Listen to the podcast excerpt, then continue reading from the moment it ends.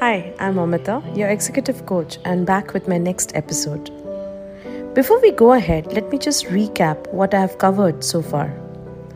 I started with my own introduction and shared with you the content of the series on coaching stories and experiences.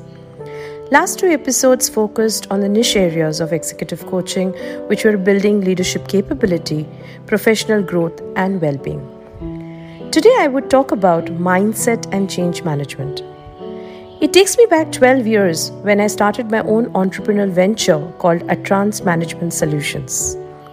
Atrans stands for Attitude Transformation, and that has been my area of expertise through leadership development interventions.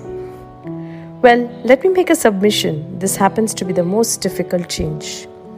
Hence, when I started my executive coaching journey, mindset change and change management has been one of my work areas, mostly sponsored by corporate clients.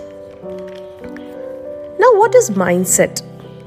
Mindset mostly develops at an early stage that depends mainly on our values, beliefs, assumptions, and our experience of the world. A character keeps developing as we get exposed to our own family, school, neighbors, society, universities, work organizations, and practically anyone and everyone with whom we interact. In my experience, I'm yet to come across an individual who wants to work on his mindset or manage change better.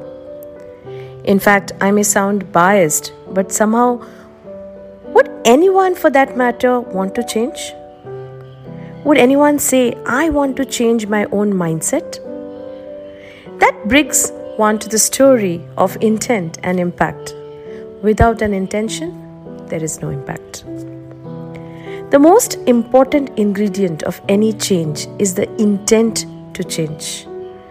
Do I want to change? What will I get if I do? Why should I change? Others need to change, not me. I have changed, haven't I? Well, we have heard these questions, maybe also asked these questions. And these are very powerful questions when used in self coaching. I'll be talking to you about self coaching in my later episodes, but it does go a long way to change mindset and perhaps manage change better. The coaching conversations are more exploratory and self discovery. Let me share a few self coaching questions for you on this. What is my priority at this moment? What would bring me the impact that I have visualized? What change needs to come in order to get the result? What can be transformational for me in this? How can I pursue my aspirations and dreams to the fullest? What needs to happen to overcome the obstacles now? And I'm sure there could be many more. This question helps one to elevate oneself to the holistic view of the situation, thereby opening up alternatives to bring about the desired results. At times, I have also used Kubler Ross model which talks about the five stages of grief to manage change better. Here we talk about five emotions denial, anger, bargaining, depression, and acceptance. Understanding each of these stages during the coaching conversation helps one to articulate the present condition as well as help one to get out of it and accept the change. Once this is done, it is time for the coach to help the coachee to sustain this change. Staying focused is often termed as a successful tool in change management.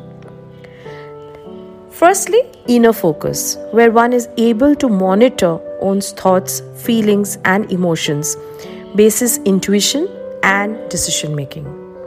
Second, focus on others, where one is able to empathize with others and hence maintain relationships and build teamwork.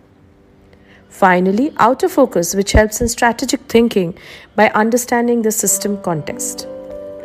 With a continuous process of mindfulness, feedback, and coaching, one can change the mindset as well as manage change comfortably. To summarize, coaching helps in bringing change, be it in leadership capability, professional growth, well being, mindset, or change management. So, what are you waiting for? Get coached, get better today.